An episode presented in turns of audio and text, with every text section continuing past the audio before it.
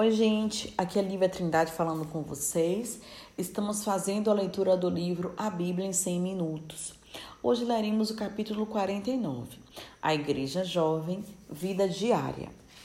As cartas escritas por Paulo e por outros discípulos de Jesus contêm inúmeros conselhos práticos sobre como os cristãos, vivendo em um mundo que é muitas vezes incompreensível e hostil, devem se conduzir na vida diária.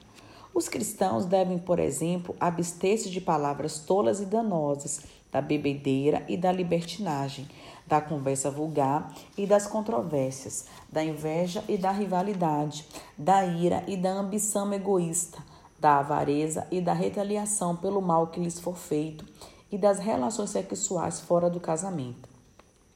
Precisam ser pacientes quando perseguidos.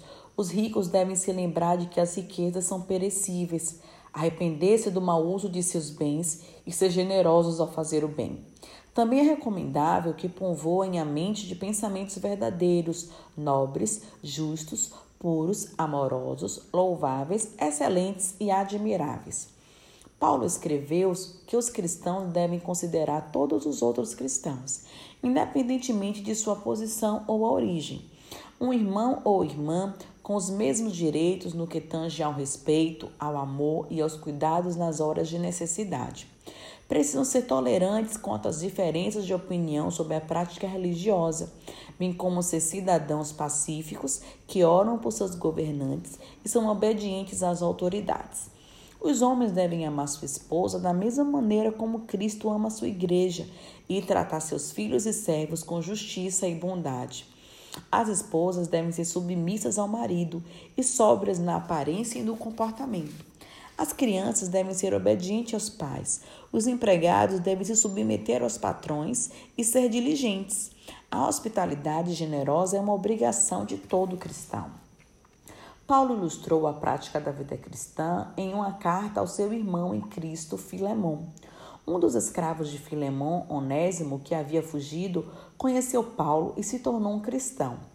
Paulo enviou de volta ao amigo, pedindo que ele perdoasse as ofensas de Onésimo e que o recebesse como um irmão. Acima de tudo, a vida cristã precisa ser permeada pelo amor. Os cristãos têm de amar uns aos outros porque Deus é amor e demonstrou seu amor por nós ao nos enviar seu Filho como sacrifício por nossos pecados a fim de nos dar a vida eterna. Os cristãos sabem que estão em Cristo e que Cristo vive neles, porque lhes deu o Espírito Santo. O dom e o selo do Espírito são o amor. Todo aquele que vive em amor vive em Deus e Deus vive nele. O amor dissipa o medo de julgamento. Todo aquele que alega amar a Deus, mas odeia um irmão em Cristo, está enganando a si mesmo. Cada pessoa que ama a Deus deve amar o seu irmão em Cristo também.